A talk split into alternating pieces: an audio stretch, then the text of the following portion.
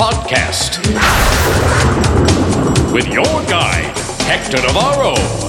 And here he is now.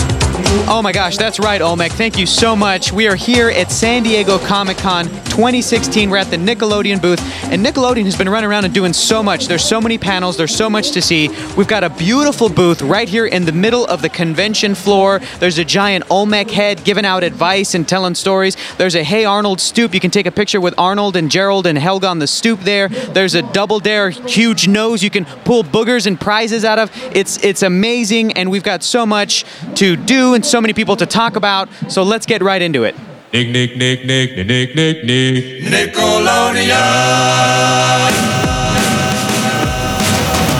Guys, we're here at the Nickelodeon booth at Comic Con, and I'm sitting with the cast and executive producer of Teenage Mutant Ninja Turtles. They did their panel today. It was awesome. They screened an episode. The audience went nuts. They're just coming off of a signing. So, I'm here with Ciro Nieli, executive producer, Rob Paulsen, who does the voice of Donatello, Sean Astin, who does Raphael, Greg Cipes, who's Michelangelo, Mae Whitman is April O'Neil, Tiger Claw is Eric Bauza, Gwendoline Yeo is playing Sheeny, and we're all here.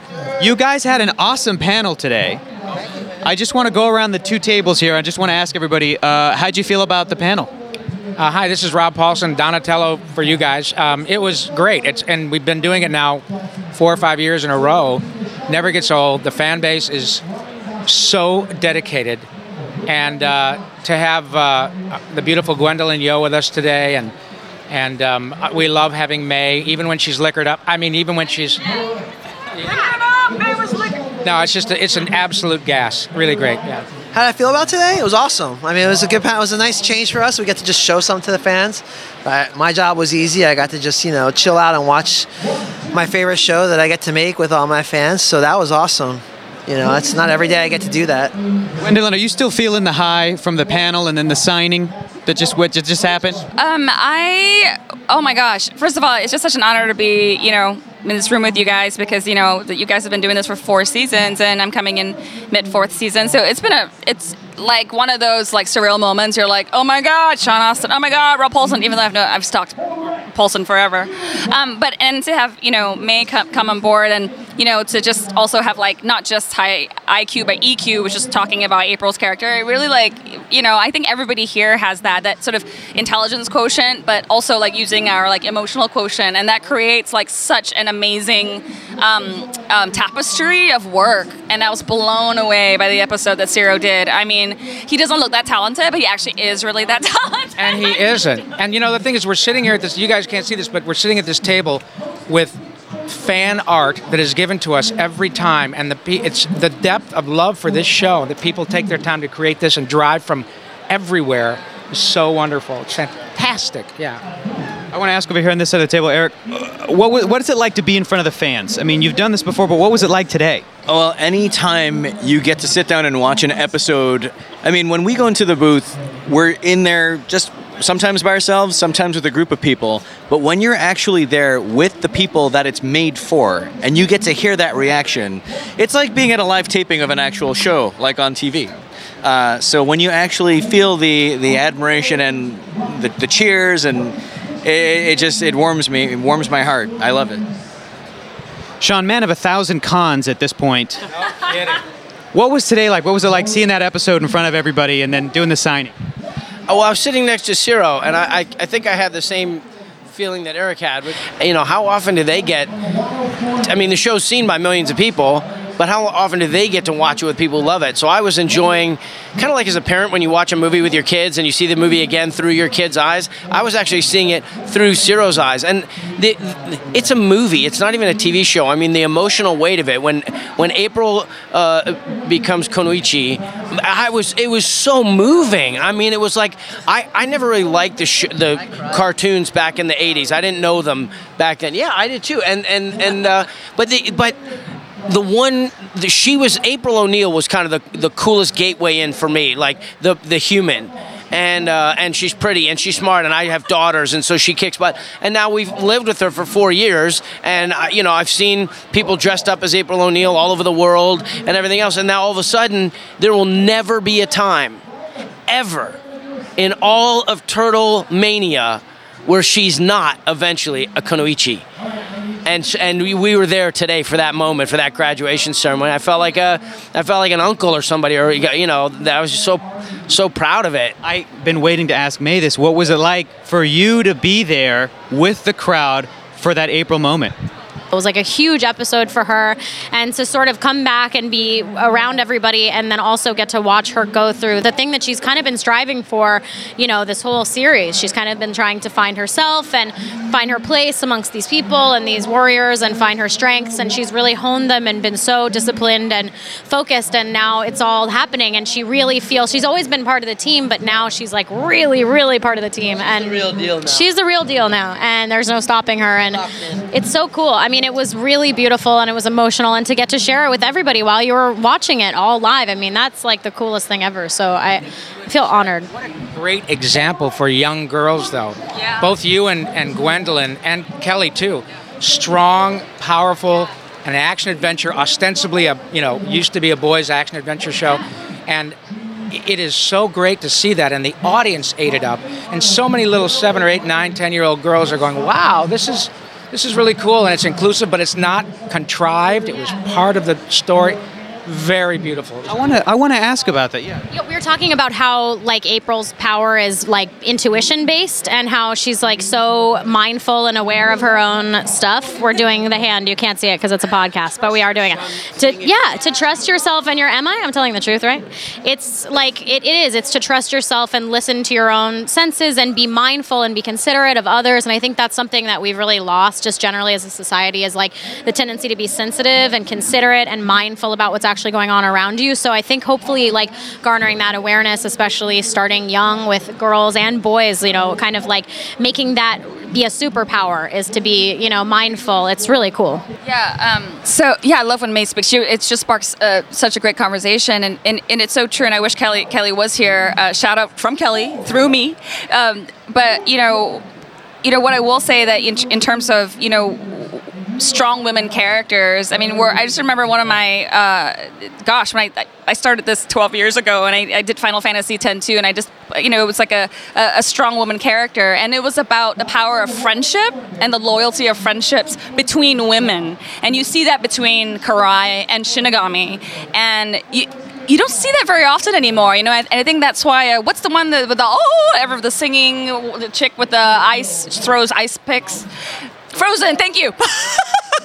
Thank you. It wasn't. It wasn't Nickel. It wasn't Nicholas. I don't know. But it's like you know where where I think you know Shinny is choosing to be utterly supportive of her friend Karai, and I think you know April finding her own independence and and being able to stand up to you know stand up for herself and and she's not intimidated. So I think that's really beautiful, and and and, and that and that and that the, the characters around her, these uh, the, these turtles, are are are embracing of that. That they're compassionate men, and that it's okay. Rob, you mentioned earlier that this franchise, this property, was traditionally thought of as a boy thing.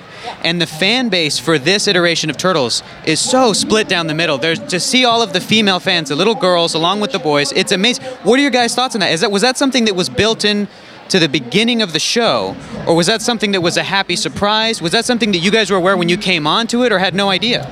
This this started happening. Cipes knows because we were on Titans together, and that I that I felt like was the first American kind of mainstream show that was thought of more like it was should have been for boys. And by the end, we had tons of girls, and we started noticing that we actually the we had more girl fans than boys. And then I think since then, it's just become natural for me to think that way. Um, but to just like wrap it up really quick, when I uh, when I started this show, and they said uh, I had to pitch it, and they said, "Well, what about the turtles?" And I said, "What do you mean, what about the turtles?" Because they wanted a new take, and I just I wanted to keep the turtles the way they were. I was like, I think it's all about April, like because April's the one that kind of was the the piece that didn't make sense in the old show. She was well, she was only the damsel in distress. Right, always, and like So- a big sister. Right. Yeah. So, because they wanted something so different, so they allowed me to keep the rest of the show straight if I went really crazy with April. And uh, so I really based like my initial pitches were all drawings of April, and they're all about April. She's like my little, uh, she's like my little goddaughter.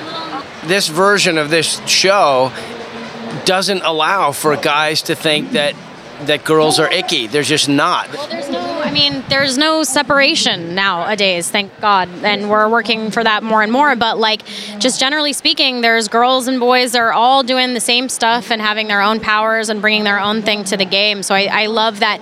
Just like Sean's saying, there's no apology for being a girl. I mean, I can't tell you in so many cartoons and movies, everything, you know, it, with adults, whatever. There's always the slight apology for being a girl in like a man's universe or whatever. And this show, it's like there's no question. You don't think about it. There's no. It doesn't come up. It's not an issue. There's just there's no room for it because it's not how it is anymore for us. And and yeah, and everybody needs each other, and everybody's like a, an equal part of the team. And I think it's amazing because the, it's it's so powerful. I mean, I have to say, most of the fans I know of, like my friends' kids and everything, um, are girls, are little girls, and they just love it, and they love every part of it, and the fighting, and the love stories, and all the you know, it's it really is like a human show. So I think it just kind of erases all those lines, and you know. I just wanted to add that uh, our crew's notorious for having the most badass female artists in the industry. That's true. We got some really in. eh, the girls on my crew like can school some people hard. I'm fearful of a handful of them. So it's become this weird. Yeah. I find myself. S- You got to understand. You go back 20 years to this industry, and it was a bunch of guys still smoking in their offices Yeah. and we weren't making stuff for girls and to now have really i feel like girls that grew up loving teen titans learning to draw that i'm hiring now that can school me has been pretty neat so it's a different world Guys, a really cool thing happened. Really cool thing happened to me too while we were sitting here. I've never met Greg Cipes, and literally right when I sat down, he of course started eating an avocado and some organic walnuts, and he's completely matching the idea that I had of who Greg Cipes was. Greg, how are you doing, brother? Man, I feel like uh, everything is aligning for global healing. It might be a turtle-delic experience uh, that the world is actually witnessing and being affected by our show, even the balancing out of female roles. Um, Mother Earth is a female, and the fact that in our show we're balancing out, you know, giving respect to girls and empowering women means we're on the right direction to global healing. The The turtles belong to the animal world, the nature world, and man's world. It's this beautiful combination of everything. I feel like there is enlightenment, and then there's Greg Cipes up here. Like we're all, we're trying to get to there. Yeah. How was that avocado? How was it? It was wonderful. It was very green. It was organic, and um, it was very satisfying. It was itself. Never before in the history of the entertainment business has there been a more perfectly cast character than Greg Cipes as Michelangelo. I don't. Th- I don't think he's been told that he wasn't playing himself up to this point. I think that. I think you guys are just letting him in, and you just ask. I think Mikey's being written for Cipes. Absolutely joyful. I got a question for you, Eric. Eric, can you do me a favor? Can you encourage kids to allow themselves to pretend like they're bad guys? You've talked about what it's like to be a bad guy, and you're such a nice guy. Here's the thing, though, about Tiger Claw. He's now, for me, when I watch every episode, he's become the wily coyote of the series because he's what? He, he gets mean, he gets like really rowdy, but he gets an air conditioner dropped on him. Uh, he's, he's been hit by a truck. Now he's just been blown up in an episode, and you know he's going to be in the next one. That cat has more than nine lives, that's for sure. Uh, but yeah, if you're an actor. I'm sitting next to Ciro, and the explosion happens, and I go, "Is he dead?" And Ciro just looked at me and said, "No." you heard meep meep, and then like a roadrunner drives by. It's kind of crazy. No, but he's, yeah. but he's wanting to know about uh, expressing your that exploring that piece of villainy within yourself. Is it safe to do it? Is it right? That's what. Well, it's it's a combination of, of good writing and being in the care of an amazing voice director, Andrea Romano. She kind of, you know, you, you get the copy, you read it as much as you can at home to prepare, but when you're at work, all that kind of goes out the window because you have producers there, Brandon, Ciro, helping carve out a performance that you may not have known existed with all the studying that you could have had. And the fun of it is being able to explore Being evil. As evil as you can be. But I'm not like that. But try using this voice at In N Out in the drive through.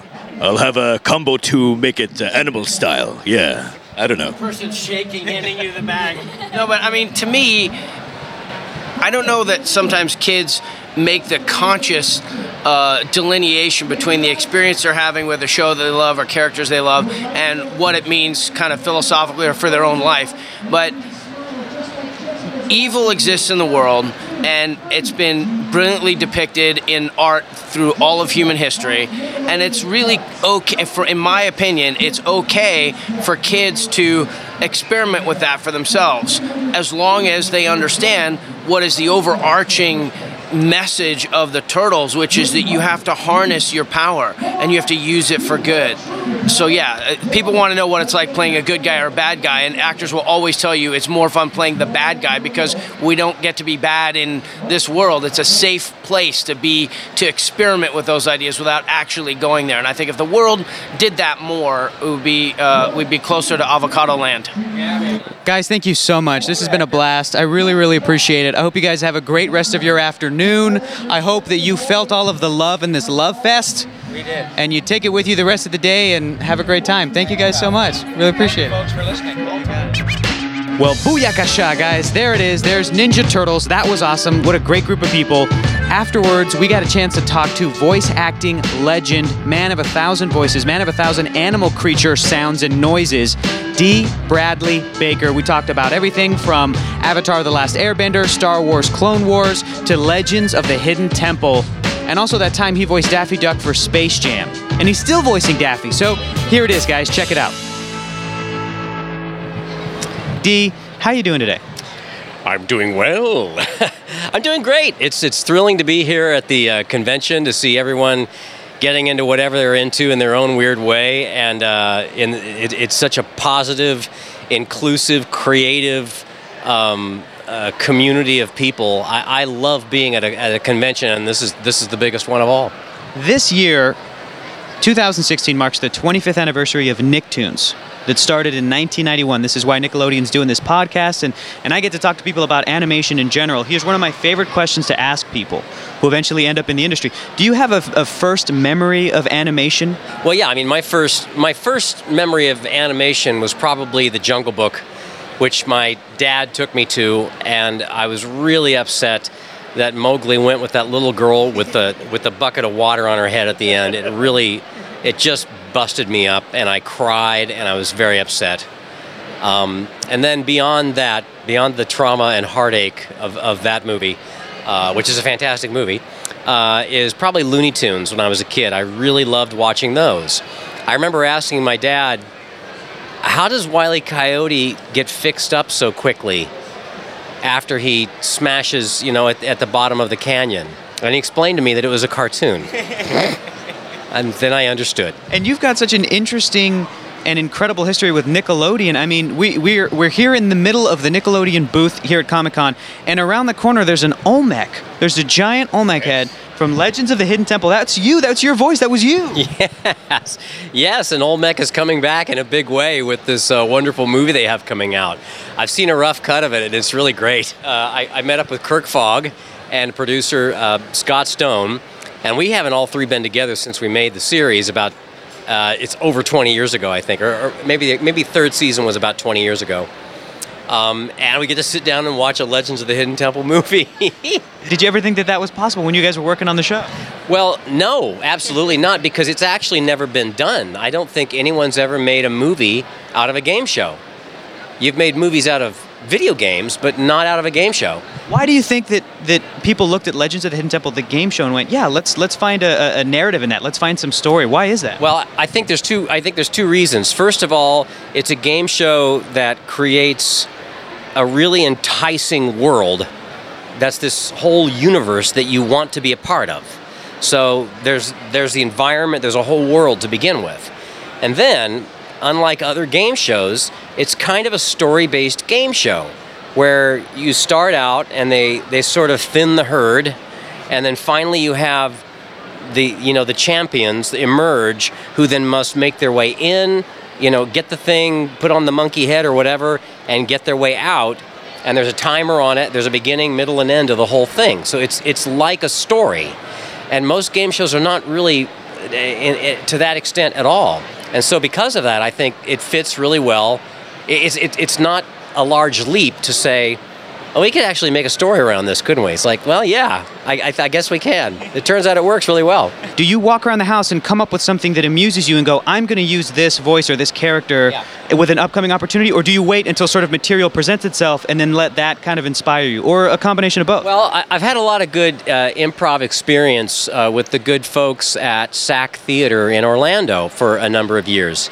Uh, and people like um, Wayne Brady and Jonathan Mangum and Clare Sera and um, the, the whole gang of people there were really talented A-list improvers.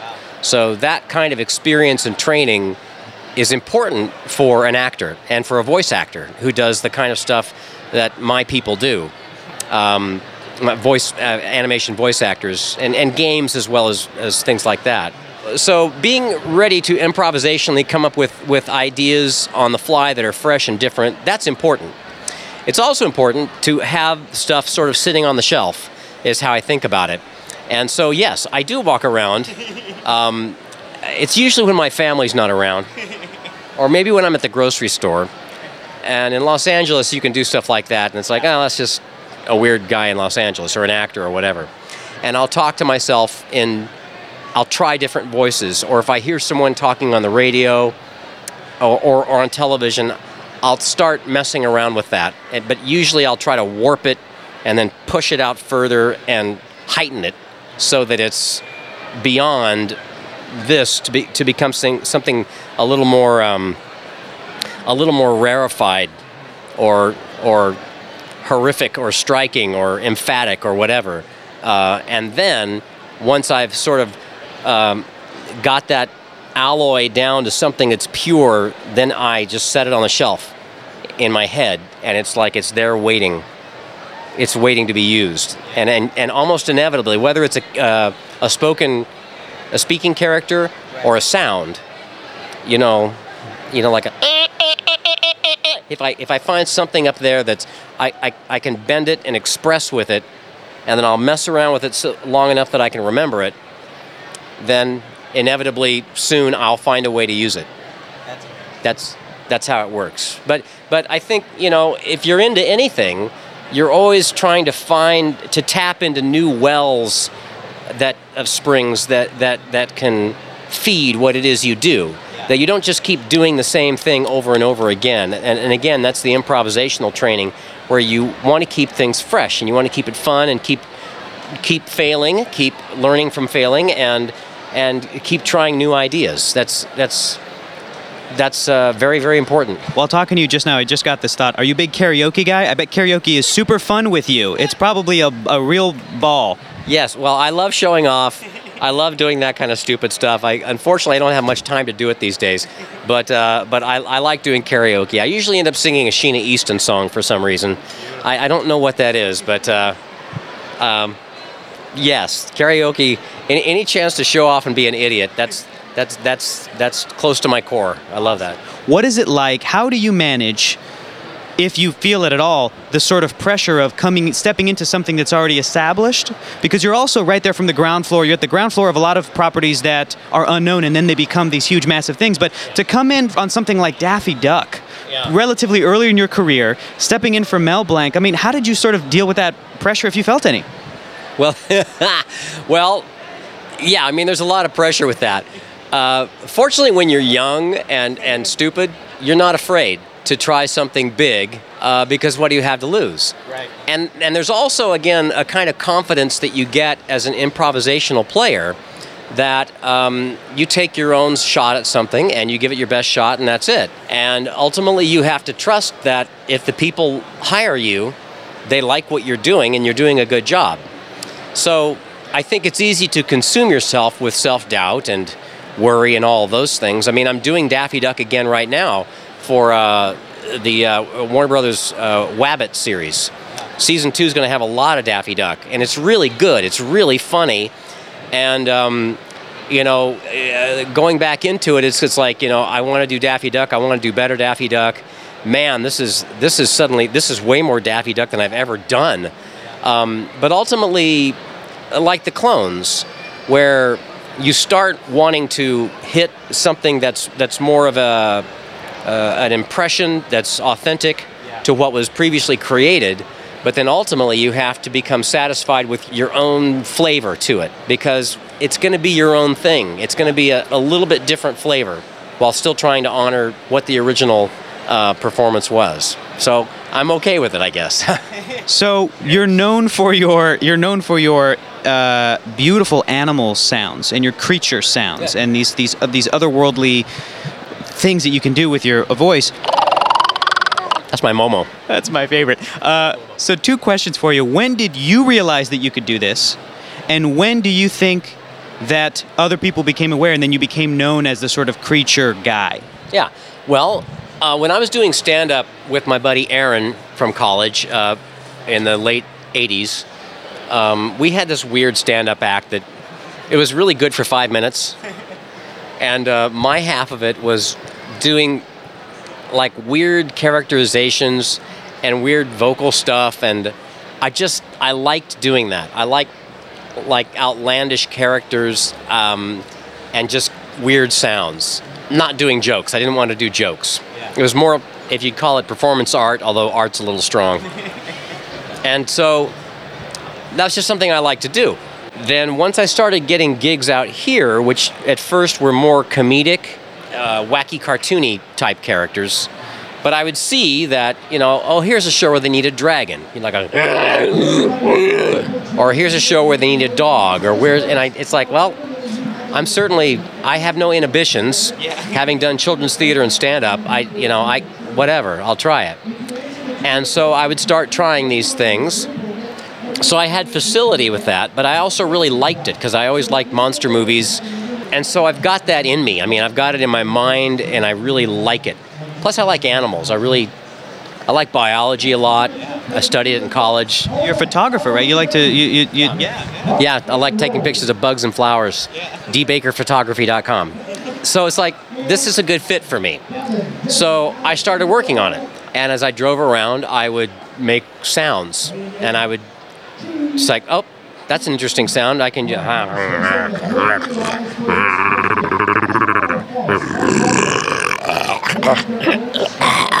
You know, what can I do, you know, with my voice that enables me to have uh, the range of expression that an actor can bring to a nonverbal character, which is what they need an actor for. If they can do it with a library sound, then they will. But if they need an actor, then it's like, well, they need an actor who'll do the weird stuff, but that can make it sound right, but also act it. So I just kept working on it. And the more I worked on it, the more work I got, and it just took off from there. Last question for you, Dee. Here's a fun one. We're at Comic Con. Do you have a favorite piece of merchandise that came from a show or, or, or from something that you were like, eh, because it's a dream for everybody to have an action figure made of them. And so you've had that. You got you check mark that. You've got tons of action figures of your various characters. I mean, you can have you can spend an entire economy getting all of the clones, which is great. But is there a specific piece of merchandise where you go, oh, that's really, I really like that. That's really cool. I didn't know they would do that with that. Well, I mean, it, there's some obvious ones there. I mean, like they recently came out with an old old Captain Rex figure. You know, old bald Rex who made it from the old series, but he's in the new one. And I, I treasure that one a lot, just just because I love that character so much, and, and he's so beloved by fans. So I'm I'm very proud of that one. I really love the giant plush Appa that I've got, and I, I just always wanted it to be a beanbag, like really like this 10 foot plush Appa beanbag. They never merchandised that show properly, and uh, and I mean. I, I think that would sell like hotcakes. Is a is a giant Appa beanbag. So there's my wish list. That is a brilliant idea, and I'm sure that after the fans have heard this right now, they are going to tweet at Nickelodeon. They're going to make it happen because I would, I would buy the hell out of that. That would be so great. No, I mean the clothing. I mean the clothing alone and Legend of Korra. That's, I mean I. I but it's uh, it's interesting that fans make that stuff, of course, and they probably make it way better than, you know, if it were farmed out to a large company someplace. But fans really care about it, so maybe you know on Pinterest or whatever, somebody, or or Etsy, somebody will, will start making the. Um, the, the avatar uh, merchandise that needs to be made. They probably are doing it already. Dee, thank you so much for talking to us today. This has been a blast. We so appreciate you taking the time out of your incredibly busy con. This was so great. Do you have any final messages to the fans here at Comic Con or just around the world? Um, follow what you love. Follow your own weirdness, and and and hang out with the other people that are open to that and that are inclusive with that, and uh, and never stop following what you love. I would say that. And if you're interested particularly in voiceovers, uh, I want to be a voiceactor.com is my site. It's all free information, and it's it's pretty much everything I've learned about acting and voice acting. If you're interested in exploring that. There you go. Look how lucky you guys are. Thank you again so much, Dee. We really appreciate it. Thanks. It was a lot of fun. Guys, on our last day of the con, we had the chance to sit down with the cast of SpongeBob SquarePants themselves. Doug Lawrence, who voices Plankton, Tom Kenny, who voices SpongeBob, Bill Fagerbakke, who voices Patrick, Clancy Brown, who voices Mr. Krabs, Rodger Bumpass, who voices Squidward, and Lori Alan, who voices fan favorite Pearl. And it was awesome, guys. Check it out. So, guys, I've you got it, guys. We're here at. You guys have been doing this for years now. Years, this Comic Con thing. I want to ask you, while I have you here, do you have a favorite fan moment, a favorite fan interaction? Um, I'm seeing that there's like some merchandise around the table. You got like a Hot Wheel there. I'm sure that you guys get a bunch of gifts and everything. You got one, Bill? My favorite, oh, sorry. My favorite fan moment was uh, here about, I'm going to say about five years ago. We did a signing. I think it was the first big signing we did here. Might have been for the 10th anniversary. And a family came through, and there were three children aged roughly from uh, two to eight. And they were all dressed like Patrick the mom, the dad, and all three kids. And in fact, the same guy just came through today with his oldest one, who's now like 17, and, and it was just really great. Uh, you know, seeing five people dressed like Patrick was pretty great. But the weird thing is, I became friends with that family, and now like uh, now I hang out with them when they come to LA. So it's like you know, the, the weird Patrick family. Even though they didn't dress like SpongeBob, I still uh, hang out with them. I was hurt, but I bounced back. My favorite moment was today was when I got to go to the bathroom. It was awesome. How- number one It or was, number two? uh, number number one. Awesome. Yeah, yeah, it was a really good one. It was a really good one. I went number two. he puts the pee in panel. How often do you guys, because you have that beautiful anonymity of being voice actors, how often do people recognize you for your work? How often do you get asked to do voices just when you interact with people? I imagine that a thing like Comic Con is where you do most of the fan meeting. Is that kind of the case? Clancy is uh, Clancy is out of luck on that on that level because uh, he does so much on camera, and Bill uh, uh, is too. Yeah, these guys, they, you know, they're busted. But uh, yeah, yeah, but Clancy, what is that? I know you from eight thousand other things. They don't know me from Mystery Crab. Clancy's nerd uh, Clancy's nerd cred uh, footprint is uh, gigantic. So, you know, he's he's like the president when he walks through these rooms. I always say like the, this comic comic cons are like an alternate universe where voice actors are movie stars. It's like you step into Earth two through the dimensional doorway for a couple of days, and then when you leave, it's back to Earth one where voiceover actors uh, most people don't know them, but the people that do are super enthusiastic. So it's it's it's kind of a win-win. Uh, I was just going to say, so it's fun playing Pearl because I'm recurring, but I'm often on the show and the writers this season, and I guess last season, going into this season, write more and more. So it's absolutely insanely fun. And I, uh, I think by the time, like I, I think it was the last time I was out, this one little kid came up to me and he was like, I think I was telling Tom, he must have been like six, meh, five, five pushing six, and he had two little twin sisters, and he was like, "Do the voice," and so I was like, "Hi, what's your name?" And he was like, uh, "Stan." I was like, "Hey, Stan, it's nice to meet you."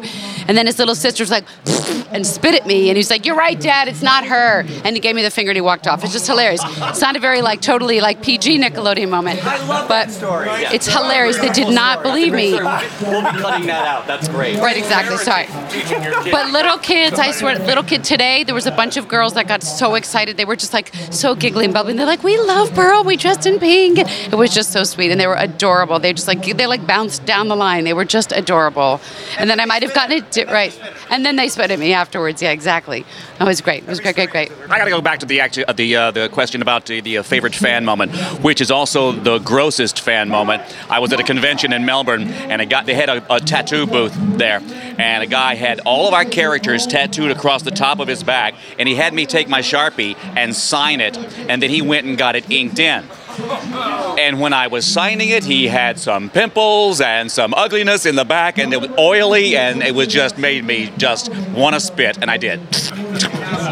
The, the punchline to that story is that Rodger then went and got a tattoo of that guy on his back. So that was fun. And you can't. You're, pull up your shirt. Show it to him. Let's see it. Oh, yeah. oh, hey, pimple, pimple free. Glad that cleared up.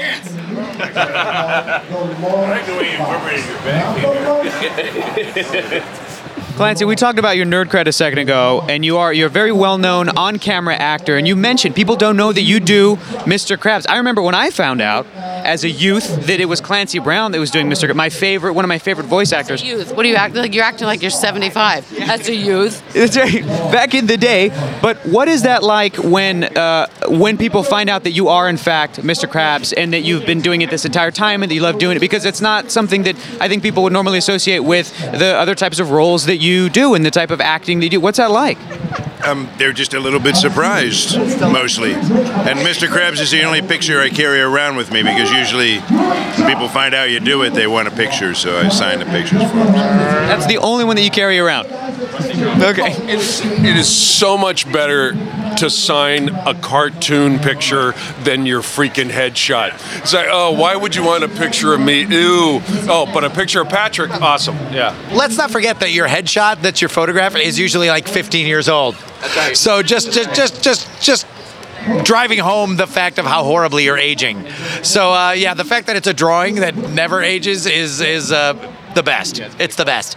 It's 15 years old and it's still bad. Yeah, yeah, it's a bad picture from 15 years ago. But but the alternative is to have a, a horrible picture from now. It, it's a Sophie's choice that I don't care to make. Guys, one of the things we like to ask on the Nickelodeon Animation Podcast for all of our creators, for voice actors, is to go all the way back to the beginning. Do you guys remember your first memory of animation? The thing that you first saw when you were a kid, something that you loved, something that still stays with you today? Yeah, uh, just uh, mostly it was Bugs Bunny. It was all the Warner Brothers and Tex Avery cartoons at MGM. You know, those short, the theatrical shorts from the 40s and 50s. That's that's the stuff that made me want to be in animation because it was so funny and it was so brilliantly, you know, not just conceived well, but I mean, it's so beautiful. The animation's so great, and I couldn't get that out of my head. I knew the difference when I was like 12 between what I thought wasn't, you know, was stuff that that was that was not as uh, I don't know, you know, not as uh, well made as the, the older stuff because they had you know great budgets back then to do stuff. But I think we're trying to keep that tradition going today with this show to make it like those shorts, you know, that we grew up on. Uh, The tradition of fighting uh, networks for budgets. Yeah, that's right. The, the, big, the big budget tradition. My first uh, actual experience in animation was uh, uh, soon after the Civil War, and uh, we had we had a Garrett type version of SpongeBob long before this. That's why he works union. Yeah, yeah, yeah. Civil War joke. Hey, uh, my, I I would say my first cartoon memory, and it's one of my earliest like visual TV, maybe my first TV memory, Max Fleischer, Popeye. And that just imprinted on me like a mother duckling, and I, I've I still have a weird, unexplainable love for that that I can't shake. Uh, it's probably my favorite stuff ever, even more than Looney Tunes and stuff like that. Like Max Fleischer stuff, Popeye. I don't know why I love them. I never get they're they're so they're from another planet. Well, I you know I I, I loved the Looney Tunes, uh, Merrie Melodies so much when I was a kid. It was I loved it so much. I, you know if I. My mother done told me to get something for dinner. There's this one wonderful cartoon about the vultures. It still kills me. And I'm happy to say my daughters, I was able to find some old copies of some old Chuck Jones stuff, and my daughters loved it too. It was a great thing to pass on to my daughters.